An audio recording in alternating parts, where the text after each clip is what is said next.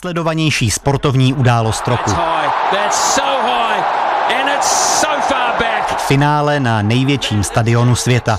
A přesto si troufám říct, že málo kdo u nás ví, o čem vlastně mluvím a čím na podzim žili stovky milionů fanoušků. Ne, rugby to není. Hrálo se mistrovství světa v kriketu eh, ve formátu ODI, což znamená One Day International. To znamená, že se hraje na 50 sat neboli overů eh, a ten zápas většinou trvá nějakých 6-7, maximálně 8 hodin, takže celý den. Tak dlouho pořad za obzorem trvat nebude, i když téma kriket a Indie by na několik hodin určitě vystačilo. Omezíme se třeba na to, jak prorůstá svět indického kriketu a politiky a budeme mluvit také o tom, jak velké božstvo je ten kriket v Indii. Prostě se to, fakt se to nedá asi s ničím srovnat. U poslechu vás vítá Ondřej Himer. चल चल चल चल चल उठा के झंडा लहराएगा तिरंगा सजाने तुझको आ रहा हूँ माँ Posloucháte pořad za obzorem. To छोरी हो या छोरा बजाओ ढिंढोरा उठाओ do světa indického kriketu jsme se v pořadu za obzorem už jednou vypravili. Bylo to v jednom z prvních dílů a posluchačům jsem se tehdy pokusil přiblížit, jak se Indie díky obrovským příjmům z prodeje vysílacích práv stala hegemonem současného kriketového světa. Tento díl stále najdete v archivu a je pořád aktuální. Téma kriketu je ale široké. Dnes se zaměříme hlavně na úzké propojení mezi kriketem a indickou politikou. Není například ani v nejmenším náhoda, že finále mezi domácí Indií a Austrálií se hrálo na stadionu, který nese jméno současného indického premiéra Narendry Modiho. Mluvit o tom budu s indologem z Filozofického ústavu Akademie věd Jiřím Krejčíkem, kterého jste slyšeli i v úvodu. Jak to všechno dopadlo, to si zatím necháme pro sebe a já bych začal na trošku osobnější notu, protože lidí, kteří jsou jako my dva, řekněme, postižení kriketem, znám vlastně jenom málo. Jak ty se poprvé setkal s kriketem a co tě vlastně naučilo mít tuhle hru rád? No, když jsem byl někde v horách, někde v Uttarakandu a viděl jsem tam prostě na horské silnici, na nějakém jediném rovném úseku si místní kluci postavili na tu silnici nějaké cihly a hráli tam ten kriket. Když to odpálili, tak jim to spadlo někam do škarpy, nevím, kolik času procentuálně strávili samotnou hru a kolik hledání míčku. Ale úplně mě to fascinovalo. Do té doby jsem jako věděl, že kriket existuje, věděl jsem, že se v Indii hraje, ale teprve tady nějak u toho jsem si začal všímat, jak moc je tou společností prostoupený. Hmm. Já si vzpomínám, že mě do těch kriketových pravidel zasvěcoval uh, můj kamarád a spolužák Ondřej Aboni, kterého určitě taky znáš, a který tam v Indii pobýval předtím díl a uh, moc dobře znal, jak Indové kriket milují.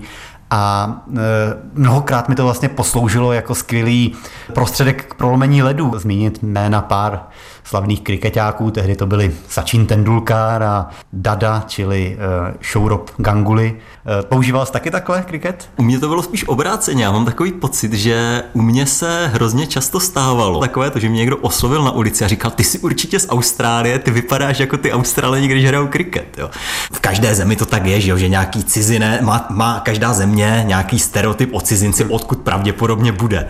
A Překvapivě to teda nebyli ani angličani, ani američani, ale ti Australani jako ten reprezentant toho bílého návštěvníka, protože Austrálie s Indií má, řekněme, docela silnou rivalitu v kriketu. Jejich zápasy jako často přicházejí v nějakých závěrečných fázích těch turnajů a bývají docela vyhecované. Já si vzpomínám, to byl asi rok 2010 cirka, když jsme byli v Indii a hrál se Eh, dost důležitý zápas proti Pákistánu, což je takový arci nepřítel, i když eh, co se kvality hry týče, tak poslední dobou za Indii dost zaostává.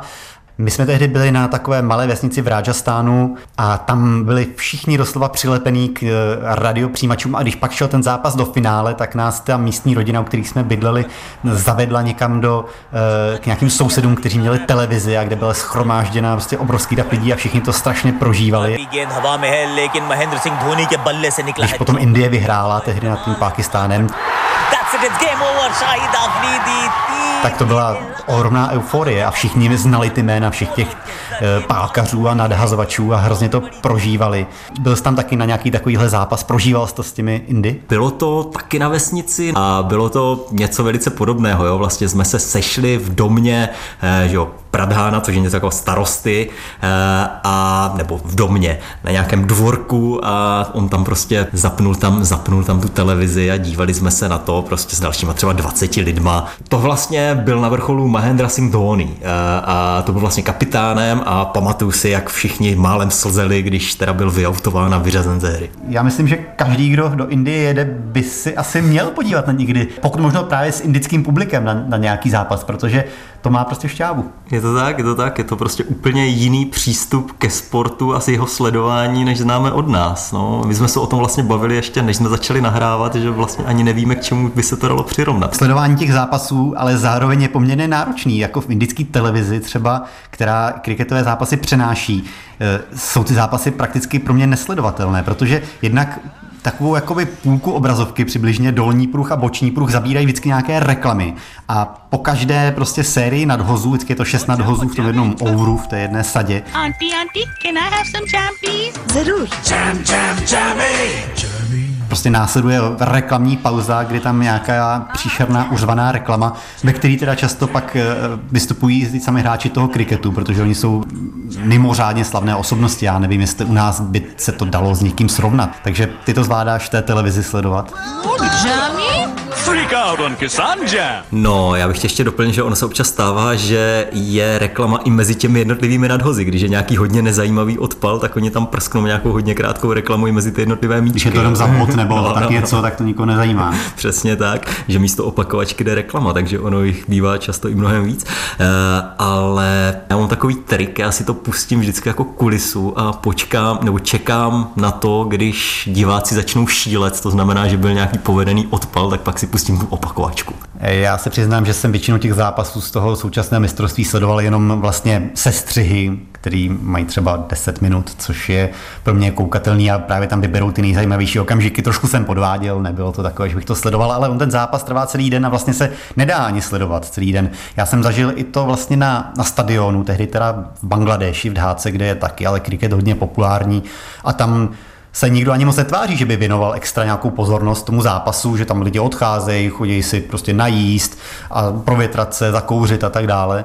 A e, je to takové, má to takové jako ležérní tempo, takové ještě starosvětské. No, no, no, to naprosto, to naprosto souhlasím. Vlastně až ten 2020 formát, ten vlastně je nějakou takovou snahou o to přiblížit ten kriket vlastně tím formátem těm ostatním sportům, řekněme, jo? ale jinak prostě tradičně je to opravdu ten sport, kde se nikam nespěchá. Já tomu s nadsázkou říkám sport nezaměstnaných, protože abyste to mohli hrát nebo sledovat, tak opravdu nesmíte mít vůbec nic na práci, pokud to chcete dělat pořádně.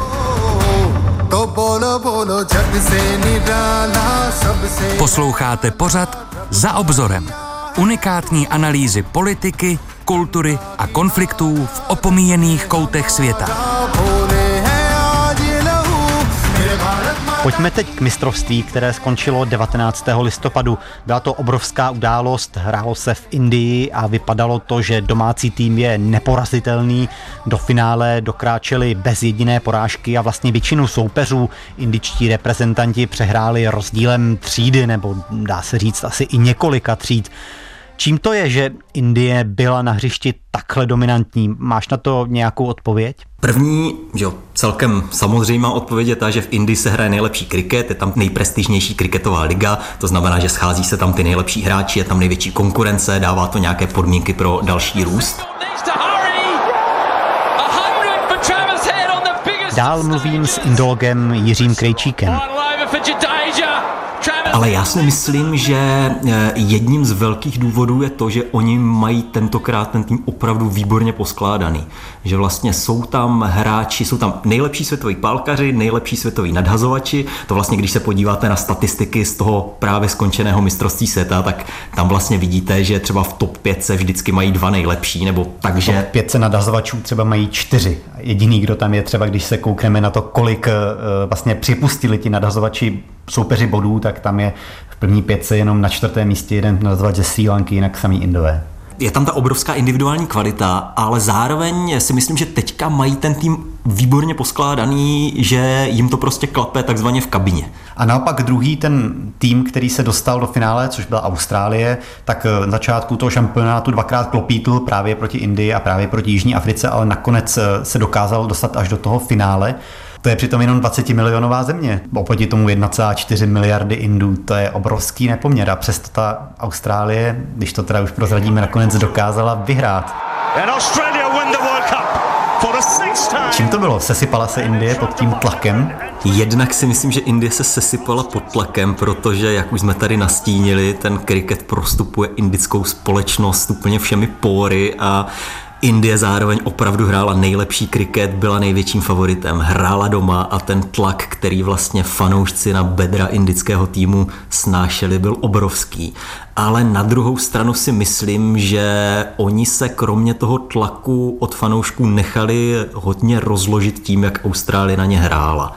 Že Australani opravdu se na ten zápas připravili, možná i tam došlo k nějakému podcenění ze strany Indie, no a potom australští nadhazovači tam předvedli výborný výkon, opravdu si v ničem nezadali s těmi indickými, konkrétně v tomhle zápase a dovolili Indii uhrát jenom nějakých 240 bodů, což je spíš málo než hodně, většinou se bere, že jakože 300 je takový ten Hmm. 300 je zhruba taková ta hodnota, se kterou už se dá vyhrát, 240 je spíš málo. A ty jsi mluvil o různých druzích tlaku, kterému indičtí hráči čelili a jeden ten tlak možná byl ale i politický. Protože, a teď se dostáváme hlavnímu meritu našeho pořadu, protože přece jen nejsme sportovní komentátoři, ale zajímá nás spíš indická politika, protože samozřejmě tady to eh, mělo obrovský přesah do politiky. Už jsem řekl, že se to hrálo na největším stadionu světa. Ten stadion nese na jméno Narendra Modiho, indického premiéra. Narendra Modi tam osobně byl také přítomen na, samozřejmě na tom finále. Je to eh, ve státě Gujarat, který je domovským státem Narendra Modiho a vůbec se hodně psalo i v zahraničních médiích o tom, že eh, jeho vládnoucí strana BJP tedy ten šampionát do velké míry používá jako ušitou předvolební kampaň, protože Indie má před volbami, které budou příští rok na jaře, v Dubnu, myslím. V Dubnu nebo v květnu, eh, nejpozději v Dubnu nebo v květnu, což je mimochodem taková zajímavá odbočka. Ono se docela spekulovalo, že kdyby Indie vyhrála ten šampionát, takže Narendra Modi nechá ty volby vyhlásit na dřív, aby to bylo ještě v době, kdy Indie se veze na té vítězné vlně. Takže jsi taky vnímal to, že eh, vláda si tak trošku přivlastnila šampionát BJP trošku? No, myslím si, že to bylo poměrně zjevné, že celé to bylo vlastně orchestrováno tak, aby Indie doma vyhrála, aby vyhrála na tom Modiho stadionu, aby tam premiér byl osobně přítomen, předal ten pohár, eh, všichni s tím tak nějak počítali a nakonec to teda dopadlo pro Indii docela neslavně a eh, premiér se musel spokojit s videem, jak utěšuje hráče v šatně.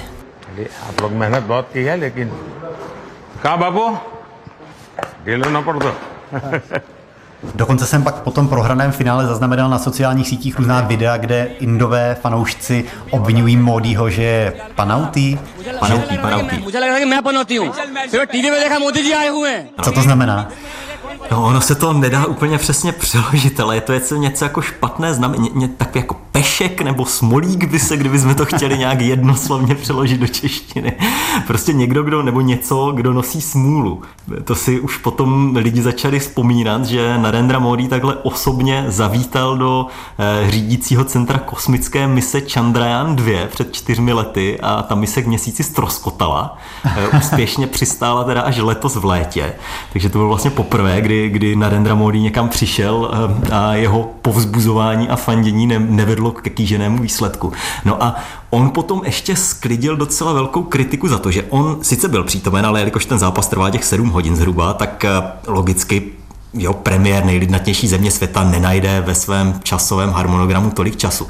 Tak on tam přišel až zhruba na poslední hodinu kdy vlastně bylo už téměř jisté, že Indie prohraje. Austrálie byla na pálce, dařilo se jí eh, a Narendra Modi teda přišel na ten stadion a ve chvíli, kdy vlastně všichni fanoušci si rvali vlasy a pomalu začínali ten stadion už opouštět, že už není možné, aby tohle Indie tenhle nepříznivý vývoj zvrátila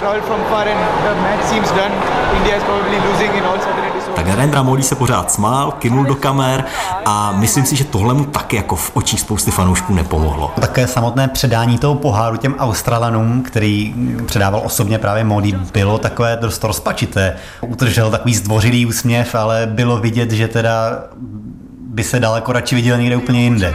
Aspoň tak mi to přišlo.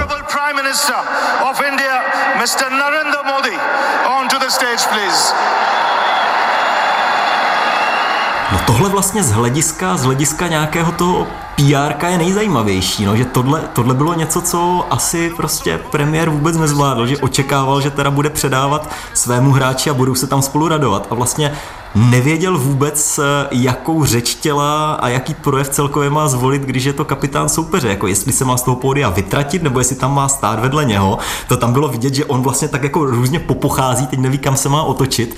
Eh, že vlastně tohle bylo asi tak jako nejpřekvapivější. No. Myslíš tedy, že to může nějak reálně poškodit? Tady ta porážka Modýho šance na znovu zvolení na třetí, eh, třetí funkční období v čele Indie? Nemyslím si, že by to mělo nějaké dalekosáhlé důsledky. Tohle je zase to, že prohráli a premiér tam udělal nějaké foupa, to si myslím, že je spíš taková pěna dní, která se přižene. Ale kdyby to bylo obráceně a Indie skutečně vyhrála, tak si myslím, že BJP by už těžko ve vítězství něco zastavilo. Opravdu to bylo součástí té předvolební kampaně, takhle bys to popsal takto natvrdo, že tam tady ty politické ohledy hrály roli i v tom třeba plánování toho turnaje? No to plánování turnaje, na tom je zajímavé to, že on se původně měl konat už na jaře ale jelikož, eh, jo, když si to představíme třeba s fotbalem, tam je to vlastně, tam jsou podobné cykly, je to na čtyři roky a třeba dva roky se hraje ta kvalifikace. Kvůli pandemii covidu se všechny události odkládaly a přesouvaly, tak eh, vlastně Mezinárodní kriketová federace usoudila, že se nestihne včas odehrát celá ta kvalifikace a ten šampionát se přesunul z jara na podzim. Nevím, jak moc v tom Indie samotná lobovala, ale samozřejmě BJP jakožto vládnoucí straně to mohlo vyhovovat, protože to nebylo rok před volbama, ale jenom půl roku před volbama. Druhá věc je, a to je na tom to nejzajímavější, že tady tímhletím eh, se eh, vlastně ten šampionát přesunul z takového pohodového jarního období přímo do nejtvrdší smogové sezóny. Tam, že jo, tam se odkládaly různě tréninky, Známá byla ta fotka, jak eh, angličtí hráči na tréninku dýchají nějaký ventolín z nějakých, z nějakých těch inhalátorů, aby to vůbec udýchali. A to je ještě cricket sport, při kterém se až zas tak moc neběhá. Takže myslím si, že to bylo taky takové pirhovo vítězství. No. Kdyby šlo všechno tím správným směrem, tak to Indii mohlo pomoct, ale nakonec eh, ten benefit je spíš záporný. No, taky jsem měl pocit, že Indie se chtěla hodně předvést pořádáním tohle šampionátu jako opravdu už teď dominantní kriketová velmoc nejen tedy na hřišti, ale i v nějakém jako zákulisí nebo v tom zázemí, ale že to se příliš nepovedlo, že úplně nebyla ani nějaká přesvědčivá třeba návštěvnost na stadionech a tak dále, což trošku překvapí v takhle obrovské zemi, kde kriket má takovouhle pozici, ale zdálo se mi, že Indové chodili hlavně prostě na zápasy Indie a že ty ostatní až zas tak nezajímali. Na jednu stranu máš pravdu, na druhou stranu stranu pořád to byl vlastně nejnavštěvovanější šampionát v historii, eh, což ale zase většinou bývá každý další ten nejnavštěvovanější. Hmm. To, to, to, to ve srovnání uvidíme až za čtyři roky, jestli další šampionát to překoná nebo ne. Uh, ale tam, co se týče vlastně té návštěvnosti a zájmu diváků, tak uh, tam je zajímavé vlastně to, že když si vezmeme třeba ten Modího stadion v Gujarátu, uh, dřív se jmenoval podle Sardara Patela, teď se jmenuje podle Narendry Modího teda, je teda největší na světě nejenom na kriket, ale na cokoliv, ale vlastně těch 132 tisíc diváků kapacita ta snad nebyla ani během toho šampionátu naplněna. A vlastně se říká, že je to tím, že prostě v Gujarátu není ta kriketová kultura tak silná, jako v těch tradičních metropolích, ať už je to třeba uh, Marácká Bombaj nebo, nebo Bengalská Kolkata. A proč to tady postavili tam? Protože je to domovský stát na Rendry Modiho? Myslím si, že, myslím si, že to hrálo tu roli, že tam bude právě přesně to propojení politiky a sportu, o kterém se tady celou dobu bavíme. A má nějaký jiný žijící indický politik po sobě pojmenovaný stadion? Já si myslím, že ne. Já si myslím, že ne. Tam je třeba zajímavé, tam je vlastně zajímavé, že... Uh, nějakou podobnou takhle významnou no, stavbu. Jmenuje se třeba stadion v Dilínově podle, podle Aruna Jetlího, což byl eh, minister financí za BJP, který umřel před nějakými třemi, čtyřmi roky a po jeho smrti se to pojmenovalo po něm, ale po žijícím to si nejsem vědom.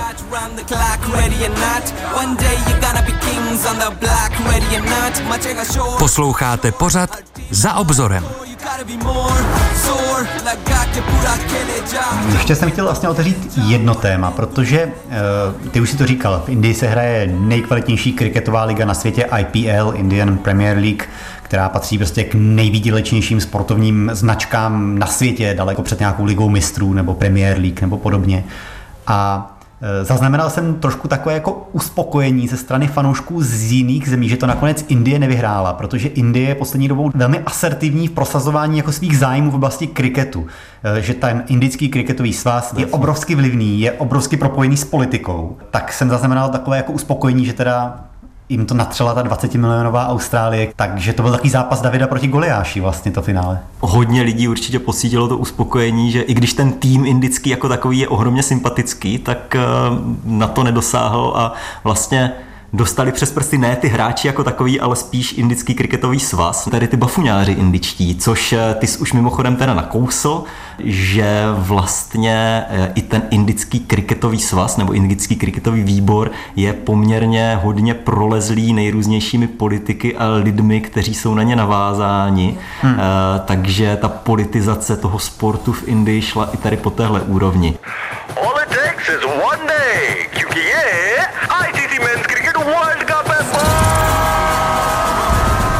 Možná ještě tady jsme zmiňovali toho Davida s Goliášem, tam, tam ještě byla jedna takový, jeden takový zajímavý dovětek, který nám to vlastně dokresluje i tu vážnost té vážnost té lásky Indů ke kriketu a to, jak eh, jinde ve světě to až zas taková velká věc není. A to je vlastně přístup a uvítání australského vítězného týmu, jestli jsi to zaznamenal. Ne, to jsem neviděl. Tak eh, Australani, když přijeli teda slavně s pohárem domů, tak je na letišti čekalo dohromady asi 10 lidí, ve směs rodinných příslušníků.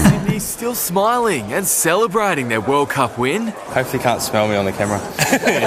Time for a well-earned rest. Což bylo úplně asi nesouměřitelné s tím, když bych si představil, že se takhle vrátí vítězný indický kriketový tým z Austrálie. To by asi byl vyhlášen národní svátek a na letišti nebo před letištěm by stály stovky tisíc lidí. A potom ještě byla hrozně zajímavá věc, eh, kdy vlastně ne, jeden z australských hráčů, tuším, že to byl Mitchell Marsh, byl vyfocen v kabině, eh, jak má pohár před sebou, sedí v gauči a nohy má na tom poháru.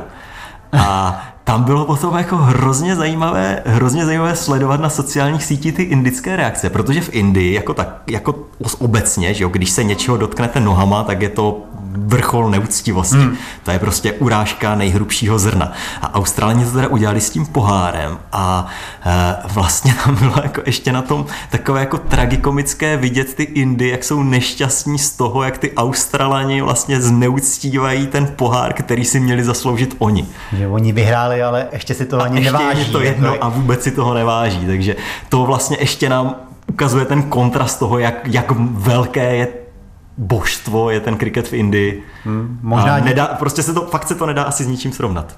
Hmm. A kdo je tvým oblíbeným hráčem, když si říkali, jsou ti sympatičtí, ti indičtí hráči? Tak pokud vezmu ten indický tým, tak eh, mně se hrozně líbí, jak nadhazuje Muhammad Shami. To je prostě jako On se, ono se na to často zapomíná, protože my jsme hrozně fascinováni těma stovkama a padesátkama, těma bodama, co nahrají ty pálkaři. Prostě jako Virát Kohlí během vlastně toho mistrovství světa dosáhl rekordního počtu stovek, jestli se nepletu, v rámci ODIs. Předstihl jiného Inda. Jiného Inda Sačina Tendulkara. Hmm. Takže jako Virát Kohlí bez zesporu je jeden z nejlepších pálkařů všech dob. Ale na ty nadhazovače se často zapomíná, že vlastně ten jejich přínos pro ten tým je často mnohem důležitější, protože oni tím, že vyřadí ty soupeřovi Palkaře můžou ten zápas ukončit dřív, než vůbec začne.